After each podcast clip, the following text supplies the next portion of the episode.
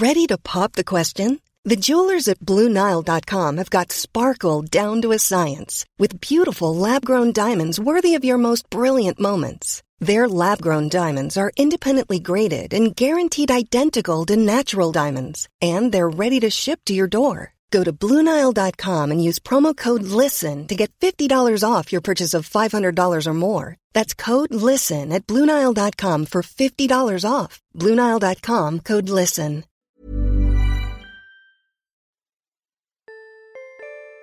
This is the Naked Genetics Podcast, taking a look inside your genes.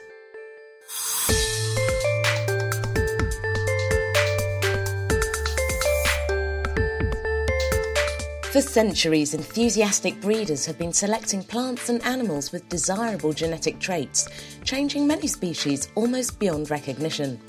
So, how have some of these changes come about? And where will new genetic technologies take our food in the future? The chicken has changed hugely in the last 50 years. The chicken uh, of the future will maybe be more resistant to a lot of different diseases. I think that's going to be one of the big targets. Plus, breeding a better cow Viagra for malaria, and a gene of the month with an Italian twist.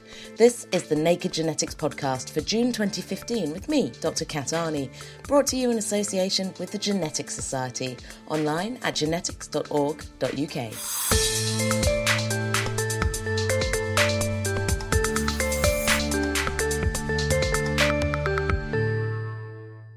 This month, with a slightly sore throat, I'm continuing my reports from the Genetics Society Spring Meeting, breeding for bacon, beer, and biofuels, held up at the Roslin Institute in Edinburgh, birthplace of Dolly the sheep. As we heard in the previous episode, selective conventional breeding has wrought huge genetic changes in the plants and animals that end up on our plates today. And then there's the new frontiers of genetically modified or GM organisms, as well as the latest precision gene editing technology. Jenny Price from La Trobe University in Australia is bridging the gap between breeders and geneticists in order to breed better dairy cows. I started by asking her to explain what farmers are looking for in the perfect milker. Modern breeding objectives, which are, I suppose, things that include all the traits that are important for um, productivity on farms. They'll include a diverse range of traits. So, obviously, milk production is very important because that's what farmers are paid for. But equally, it's very important that they have cows that can get in calf. To produce milk, cows have to calve every year, so that's obviously a very important trait. They're also interested in breeding for disease resistance, so resistance to mastitis, lameness, and so on, and also uh, increasingly feed efficiency. So it's really incorporating all the traits that contribute to profitability, but also with a view on animal welfare and sustainability for the future. You mentioned feed efficiency. I don't often think about cows as being efficient. What's that about? So, actually, what we've seen over the last 50 years or so is a massive improvement in efficiency. So, a cow that was around in the 1950s would produce, say, about 1700 litres of milk, and the modern dairy cow produces somewhere at about 7,000 litres of milk. The weight of cows hasn't increased that much, which shows us that the efficiency has improved phenomenally. So we reckon that it's somewhere in the region of doubling efficiency just through the breeding objectives that I described earlier, so selection for production primarily. So these cows are better at turning the food they eat into milk coming out the other side? Exactly. Yeah, and that's that's what we've achieved simply through selecting for production. But there are other opportunities as well. What we haven't known in the past is how much cows actually eat. And we're actually able to measure that now, but only in very small populations, so research populations. How do you go about figuring out how much cows eat and then how to incorporate that into breeding better cows? Yeah, so we actually um, measure or we weigh exactly how much a cow would eat in a day. And that's not a trivial matter. What we have is pretty high tech equipment that we um, use to measure each individual meal, if you like, that a cow eats. So a cow will have a, an electronic ID in her ear And when she goes into this specially designed uh, equipment, it'll record her identification as well as the amount of feed that she eats. And we can calculate the average that she eats over a day or over several months if we want to. So you can look at all these different cows, you can see how much they're eating, how much milk they're producing. How do you then tie that back into their genetics and which are the genetically the best cows? So this is the absolutely fantastic thing that we now have um, this technology called genomic selection, where we can use many genetic markers on each individual cow or bull that we're interested in, and we marry that with the data that we have on feed efficiency or, or feed intake, to put it simply. And we look for, uh, I suppose, patterns in terms of uh, associations between those genetic markers and feed efficiency. And that together, that tells us, uh, I suppose, how good a particular animal might be in terms of its genetic potential for feed efficiency. So, the great thing about it is that we can translate information that we have in a research population and apply it to animals that have genetic markers or genotypes but don't actually have a measure on feed intake. And that's incredibly powerful because all of a sudden you can have that information available to a very large population of cows or bulls. So basically, what you're doing is you're measuring the cows in your research population. You're saying, okay, they have gene markers A, B, C, and D. They're very efficient, these ones. And then you can go and look at totally unrelated bulls, breeding bulls, and go, oh, they've also got A, B, C, and D. These are going to be the ones you want if you want to turn less food into more milk. Exactly. The, the principle is, is, is right.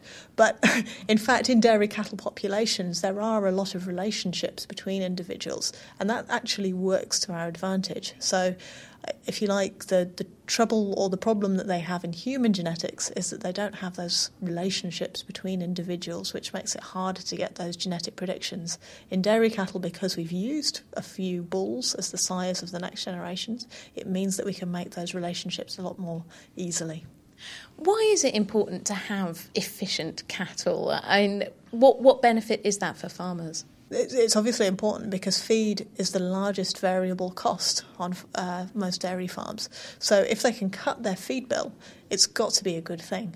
And um, if you actually ask farmers, it's one of the main priorities in terms of traits that they'd really like to breed for feed efficiency. At the beginning of your talk, you showed a picture of a, a, cow from the 1950s and a cow from today, and they looked very, very different. And you'd think, oh, that's some kind of weird uh, mutant cow that's that's gone on there. But this is all the changes that we've seen in our cattle. They've all just been done by selective breeding over time. Have there been any traits introduced by this breeding that, while they've been good for farming, have been negative traits for the cattle? Yeah, there, there's some. There's a few examples actually. One of the most important is the relationship between production and fertility. Now, when back in the 1950s, uh, right through to the 80s, when we were selecting primarily on production, uh, mainly because we didn't have the data on the other traits, that there was actually a deterioration in fertility. And it was through the 90s into the 2000s that we started to realise that uh, fertility in modern dairy cows was deteriorating quite ra- rapidly, and we needed to put a stop to that. So at that point, there was, I suppose, a, a massive effort from around the world to develop breeding values for fertility, uh, mastitis resistance, and so on, so that we could broaden breeding goals to include not just production, but also those traits that we want to guard against getting worse. There's been quite a lot of talk recently about using some of the new uh, gene editing technology. Obviously, there's a lot of talk about that. Do you think that the future of farming, as well as involving breeding, might involve at some point genetically modifying animals, whether that's dairy or for food? Uh, from my perspective, I think that there's still uh, a lot of scope with the tools that we have currently. So, genomic selection um, just using the same sort of principles as, uh, that we've used in the past, but with smarter tools to enable us to identify the best animals for certain situations. So, so right now, I don't see a major role of gene editing or genetic modification in most dairy systems. But who's to say what would happen in the future? That was Jenny Price from La Trobe University. Malaria kills hundreds of thousands of people every year worldwide, and the parasites that cause the disease are rapidly evolving resistance to all the treatments that we can throw at them. By studying the molecules that cause certain forms of malaria, known as gametocytes, to change shape, David Baker from the London School of Hygiene and Tropical Medicine may have found an unusual new approach for anti malarial drugs, and it comes in the form of a rather well known little blue pill.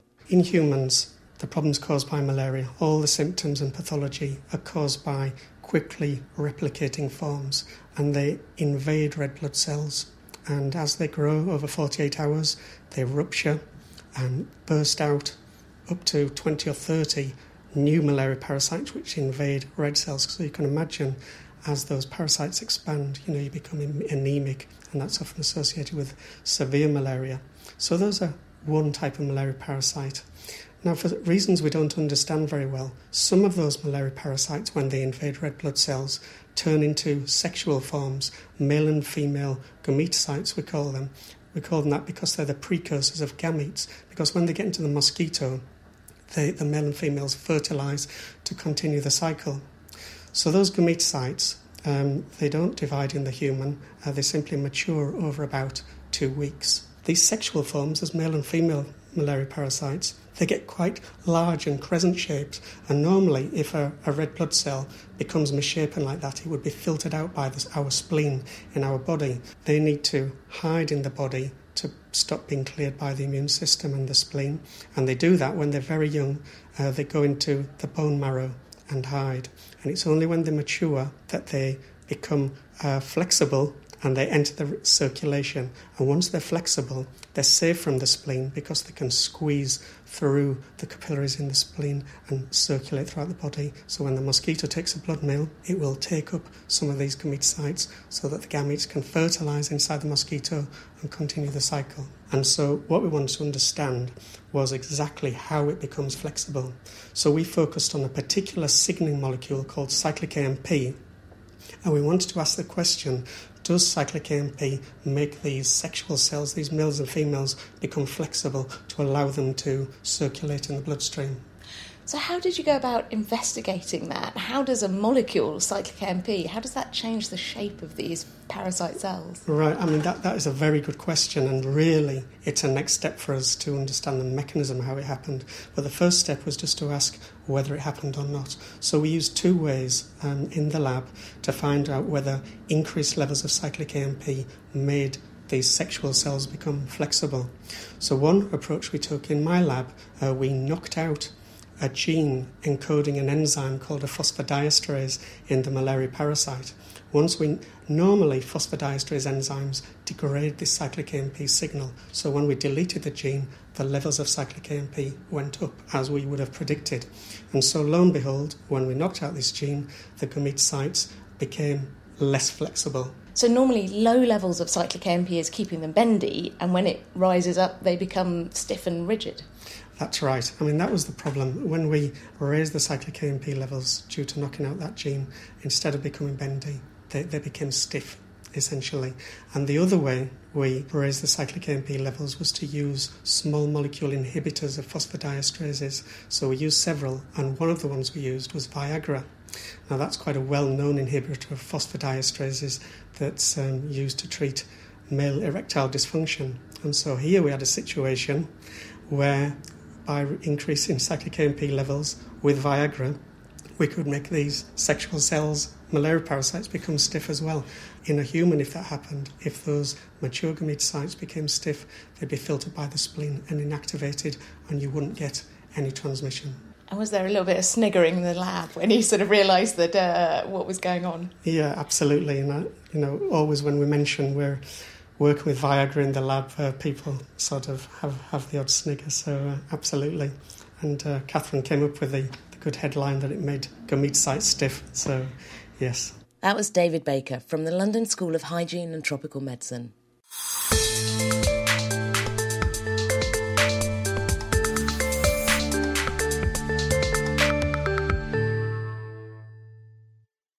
You're listening to the Naked Genetics podcast with me, Dr. Kat Arney.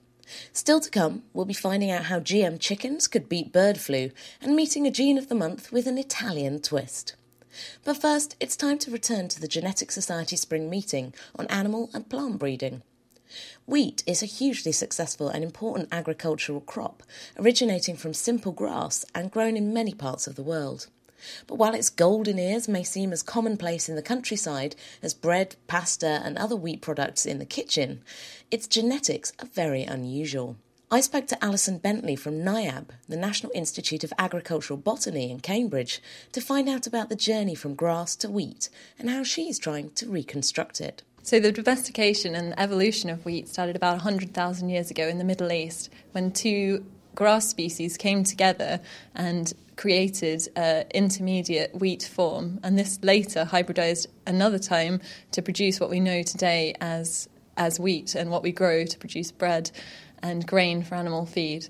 The wheat that we have today, that didn't just get there. It's been helped along the way by farmers going, oh, I like the look of that one, I like the look of that one. Exactly, that played a big role in it. So these grasses were growing in fields in Turkey and areas of the Middle East, and the early farmers were selecting the, the plants that had evolved through this, this coming together of multiple species, and they were selected and moved forward and disseminated to different regions.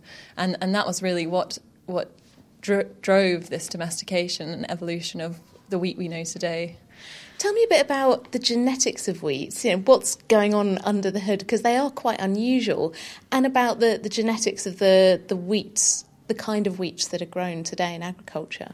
Uh, yeah, I mean, when you drive past a wheat field, you know, it just looks like a grass growing there, but underneath that is extremely complex genetics. So it does still maintain the genomes of these three ancestral grass species, which grew individually in fields in the Middle East.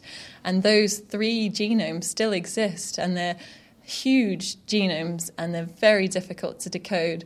So we have a really big challenge in trying to understand the underlying genetics in wheat. I heard they had about 100,000 genes. Is that something like that? Something like that. And there's a huge amount of repetitive DNA and, and all sorts of challenges in the way if you want to sequence any of that information. In terms of the wheat crops that are grown maybe in Europe, in the US, in other parts around the world, how similar are they all? So they're fundamentally very similar. So they vary just for a few adaptive characteristics that enable them to be grown across that range. And that's really when wheat moved out of the Middle East. Those are the type of changes that had allowed it to move out of those regions, so into hotter, drier environments, to wetter, cooler environments. And those genes really played a big role in the spread of and the spread and domestication of wheat throughout the world.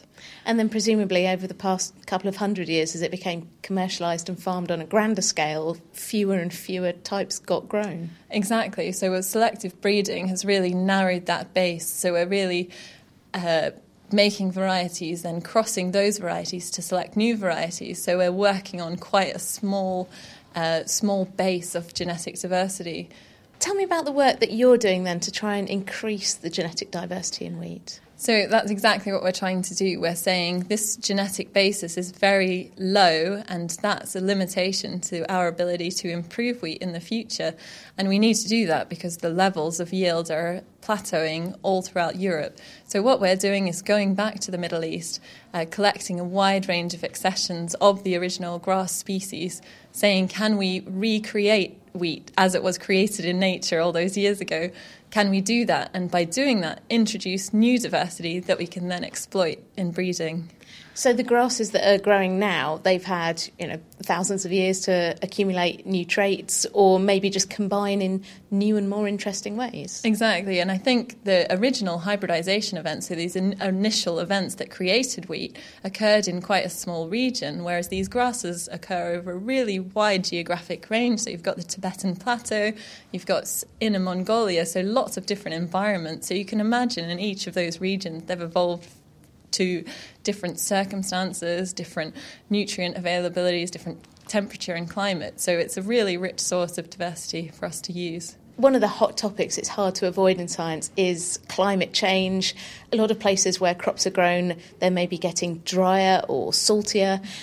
Do you hope that these new kind of reconstructed wheats might be better better equipped to cope with these challenges. Yeah, exactly, and that's what we see with whenever we look at this these grass species and the material we derive from them. So we have lines that perform uh, maintain their yield at lower input levels. So you can apply the same or lower amounts of inputs, and that's a really topical thing in agriculture. You can apply less nitrogen and hold the yield. So these are bringing in really new, uh, exciting diversity for those kind of traits, which are very topical.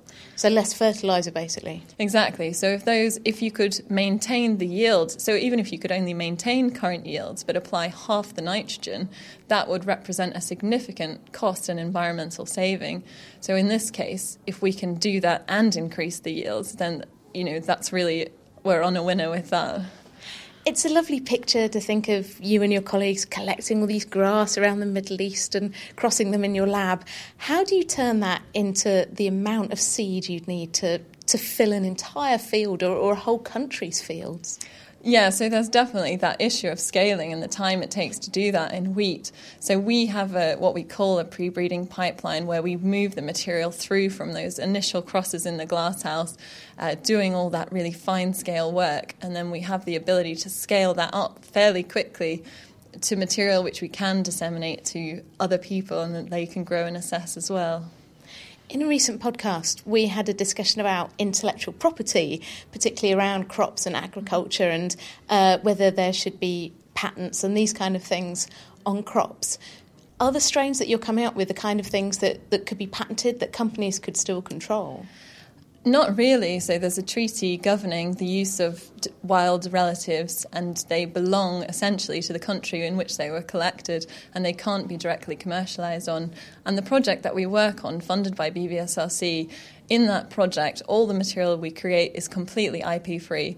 So none of the data, none of the material is held or owned by anyone. So we're freely distributing that material, really with the view that we it can be used to improve UK wheat and wheat more widely. So it's really what we call public good plant breeding. So we're producing resources that are then freely available for people to use.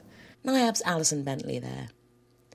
Every year, roughly 10 chickens are raised for every human on the planet, and these birds are a vital source of protein, not just for eggs, but their meat too.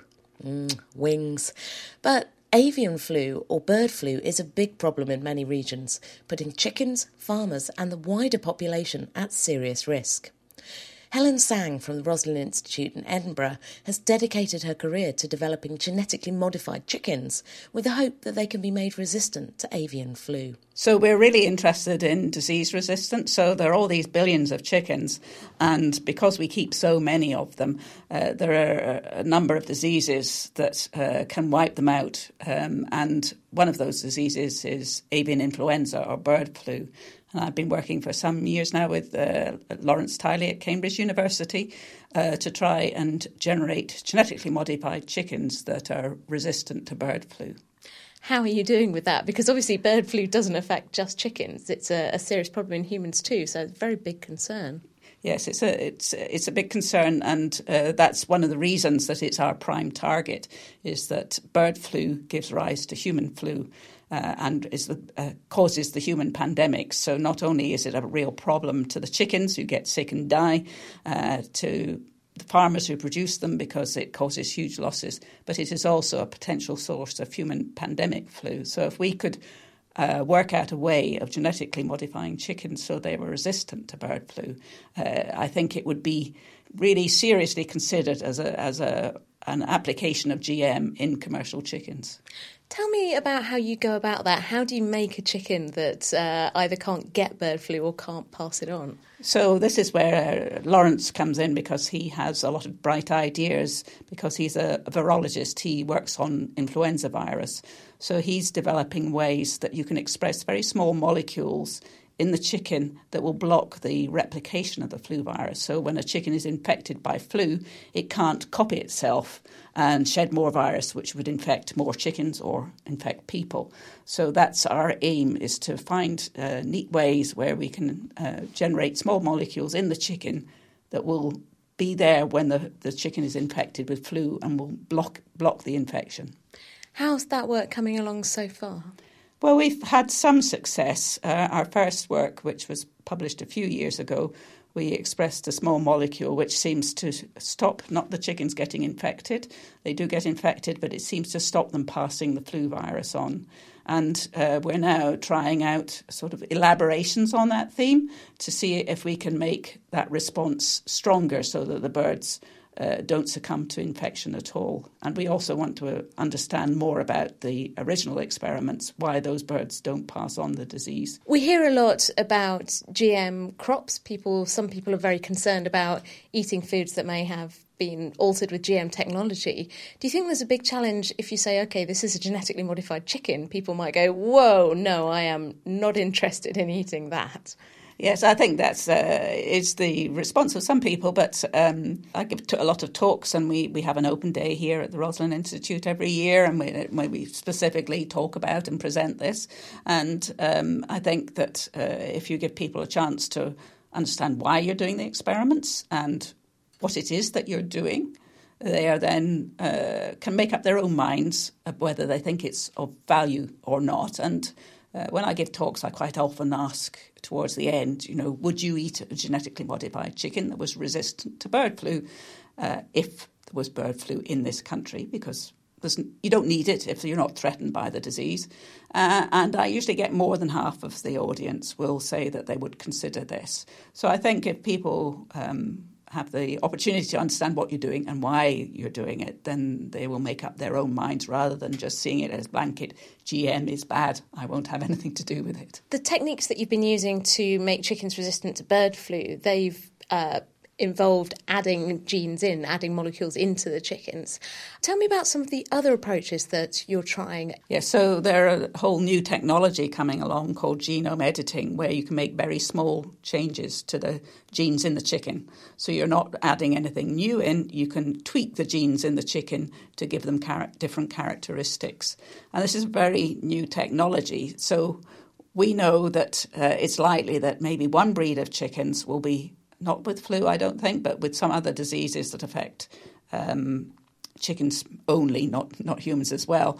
Uh, that they may have a copy of a gene that makes them resistant to infection with that disease, but that our commercial chickens don't have that copy of that gene. They have a different version, and, and they're still susceptible to the disease. So we're hoping that these new genome editing technologies will allow us to change the gene in the commercial chickens so that is resistant form that we've identified somewhere else. So it allows us to move versions of genes around between different breeds of chickens without crossing lots of breeds together and losing the, the good characteristics that we want to keep. What do you think the chicken of the future is going to be like? How have mm-hmm. chickens changed over the past sort of 50 years, and what do you think the chicken will be like in the years to come? Yes, the chicken has changed hugely in the last 50 years, uh, but it's a very gradual change. So, poultry breeding makes small changes, and when you add them up over the years, it turns out it's a big change. The chicken uh, of the future will maybe be more resistant to a lot of different diseases. I think that's going to be one of the big targets. Uh, one of the things I'm interested in as well is can we add in uh, a new gene to the chicken that expresses enzymes that will break up uh, undigestible feed. So, a lot of food that chickens eat wheat and maize, which are very valuable grains, and that is an expense uh, and uh, competes with humans for those grains. But then there's a lot of waste in production of those grains, which the chicken can't digest. If we could add in new enzymes into the chicken gut, so they can break down these materials to release the energy components of those uh, plant materials, then maybe chickens would be able to eat a lower quality food and not be so expensive in terms of using high quality grains. That was Helen Sang from the Roslin Institute. And finally, it's our gene of the month, and this time it's spaghetti, a fruit fly gene that may be the missing link between the body clock and neurodegenerative diseases such as Alzheimer's. The spaghetti gene helps to control another gene known as double time, which is involved in controlling the length of a fly's daily circadian rhythm or body clock. If spaghetti is missing, levels of double time fall and the fly's natural daily cycle becomes longer. Intriguingly, this also leads to the breakdown of a molecule called tau, which is associated with neurodegeneration and brain problems similar to dementia in humans. Although there's a lot more work to be done to understand the complex clockwork of how circadian rhythms might be linked to dementia, spaghetti provides an important clue to help untangle the problem. That's all for now. I'll be back next month exploring the mysterious and fascinating world of epigenetics as I report back from the recent Wellcome Trust Waddington Symposium Epigenetics in Dialogue with the Genome. If you've got any questions or feedback, you can email me genetics at thenakedscientist.com. You can also get in touch through the main Naked Scientist Facebook page or tweet me at Naked Genetics. Every episode of the Naked Genetics podcast is on iTunes and it's online at nakedscientist.com slash genetics. The Naked Genetics podcast is brought to you in association with the Genetics Society, online at genetics.org.uk. I'll see you next month for another peek inside your genes.